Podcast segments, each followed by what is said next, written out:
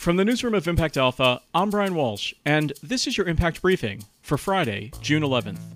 Today, our roundtable regulars, Imogen Rose-Smith and David Bank, are back to reimagine capitalism, handicap the other race in New York City, discuss toxic masculinity in impact investing, and also discuss how the Gates Foundation's strategy for global access to COVID vaccines has worked or hasn't worked. Hi, Imogen. Hi, Brian. Hi, David. Hey, Brian and Imogen, good to see you both. Good to be with you. But first, here's what you need to know from this week in impact investing. The G seven is meeting this weekend in Cornwall, England, to hammer out a global vaccine plan, rally momentum for climate action, and talk tough on Russia. On the table, a fifteen percent global corporate tax rate. Mostly, it seems that these global leaders are just relieved that they don't have to deal with, well, you know who. The G seven finance ministers earlier endorsed mandatory climate reporting in line with the T F C D, Task Force on Climate-Related Financial Disclosures. Next up, biodiversity loss, ecosystem degradation, and the loss of natural capital. The Task Force on Nature-Related Financial Disclosures is aiming to create a similar framework to help organizations report and act on nature-related risks. There were some huge fundraisers this week. The Swedish battery manufacturer Northvolt raised two point eight billion dollars to expand its gigafactory from forty to sixty gigawatt hours of annual capacity. Northvolt says it has twenty-seven billion dollars in contracts with customers, including a fourteen billion dollars partnership with Volkswagen to supply lithium-ion batteries for its electric vehicles in Europe. Nubank, a Brazilian digital bank, or neobank, brought in one point two billion dollars at a valuation of thirty billion dollars. Nubank provides no-fee, low-interest digital credit cards that can be managed on a smartphone. The company says it has forty million customers and is adding forty-five thousand customers each day. It's now expanding to Mexico and Colombia. At the other end of the fundraising spectrum, Iungo Capital in Uganda backed Qualito, an avocado and macadamia nut producer, and Cresta, which produces electrical poles from sustainably sourced eucalyptus. They also exited their loan to Western Uganda Cotton Company, which sources cotton from smallholder farmers. And also, Impact Alpha is reimagining capitalism. In partnership with Omidyar Network, we'll be digging into ideas, rules, and power relationships for the next version of the market-based economy. Check out David's podcast interview with Omidyar's Chris Jorgens, wherever you listen. And now it's time for our roundtable.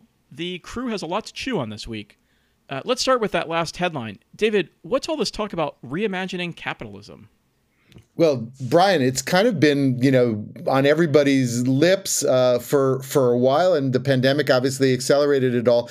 What uh, we're doing with the Omidyar Network is queuing up, uh, as you said, the ideas, the rules, and then the power dynamics um, involved in um, sort of taking Uh, you know, market-based economics to the to the next stage. Um, what's interesting is, you know, there's obviously a critique uh, from the outside, but there's starting to be, of course, a critique from the inside, from corporations, from finance, um, and and others that, you know, many of the mechanisms that have gotten us here are not going to take us to the future. And, you know, readers readers of Impact Alpha, listeners to this podcast, know what we're talking about.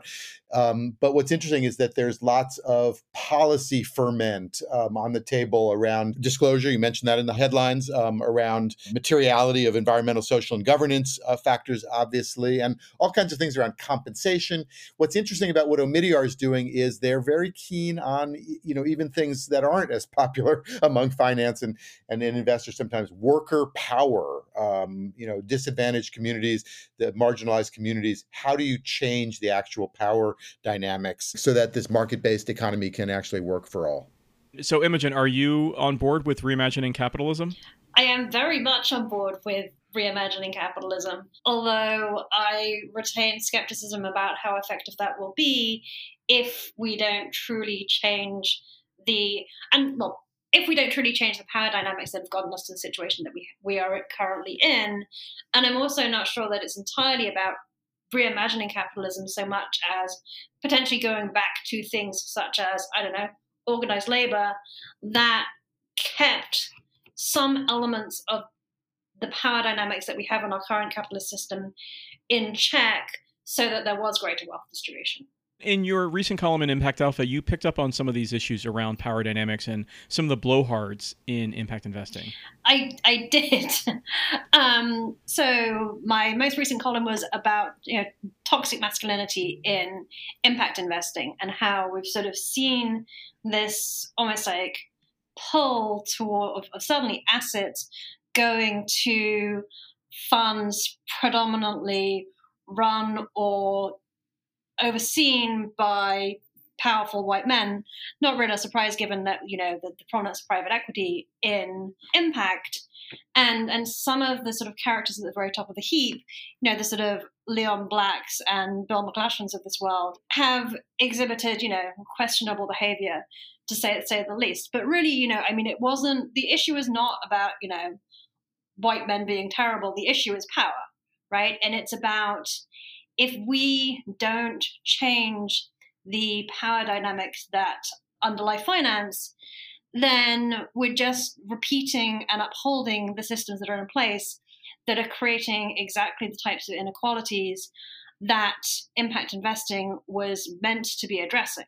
And what you've seen as impact investing has become more successful and more mainstream, it's consciously or not, it's been co-opted by the types of power dynamics and power structures that it seeks to undermine. And I think that dynamic is kind of dangerous. It, it, is this picking up on the Audre Lorde sentiment around the, the master's tools will never dismantle the master's house? Yeah, when you're threatening the very system, when you, when you, and it, it's sort of an inherent contradiction within impact, in, within impact investing, right? Because impact investing believes that the tools of capitalism can be used to achieve better social goals. And, you know, that makes sense. But the problem is, is the tools of capitalism are predominantly in the hands of the people who have benefited from the current system, which more often than not is white men. How does that line up with this theme of reimagining capitalism? Well, I think, you know, the power dynamics are at the, are central, as, as Imogen says. Um, and, you know, one of the things that comes up, as you, as you say, is, you know, when you just call it capitalism, whether it's reimagined or not, you've kind of put your finger on the scale that capital is the center of the equation, as opposed to, um, for example, you know, labor, as, as we've been talking about. So there is going to be a contest for power in this. I think what what what does come through is that market-based solutions don't necessarily have to uh, reinforce the existing power relations. That that's maybe what we're trying to tease out here. How, and as Imogen said, maybe it's maybe it's a fool's errand, but how can these tools that do you know produce lots of innovation and and progress? Um, how how can they be really harnessed uh, for different ends so that we optimize a system for equity, for justice, for for regeneration, sustainability, and, and all the rest? Um, you know, we're, we'll, we'll see. So it's not dismantling the master's house, but maybe building a different house altogether. There you go.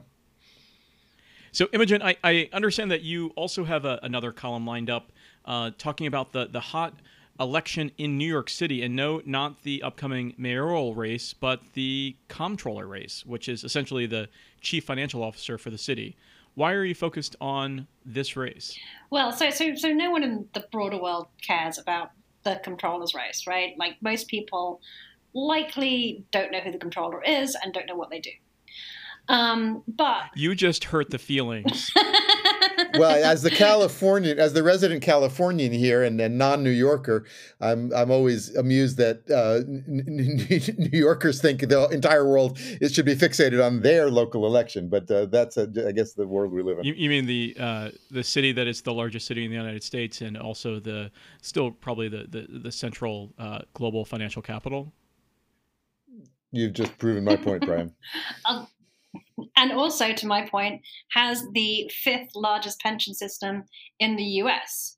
So what makes the comptroller race important to you know those amongst us who are pension nerds is the impact on the New York City pension system.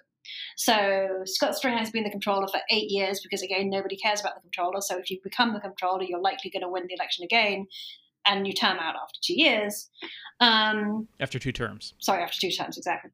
Um, so Scott Stringer's not running running again. He's actually running for mayor. And there's going to be a new comptroller. And that means that you are likely, likely to see changes at the pension fund. And what, what you've been seeing, and this is true not obviously just of New York, but also Democrat states and municipalities, is E S G is becoming increasingly central to these conversations. So particularly with regards to climate change, um, and also, you know, diversity and inclusion. Um, but what happens is, you know, when people run for office, they make all these grand promises of what they're going to do, and then they get in office and nothing really happens. Until, and this is what happened in New York City, you know, seven years later, when suddenly Scott Stringer wants to run for mayor and Mayor de Blasio wants to take on the governor, then they put in place a string of changes to actually start investing capital in green strategies. And so my point in part is that, you know, we, not just in New York, but across, you know, the country, need to ask more of our elected officials.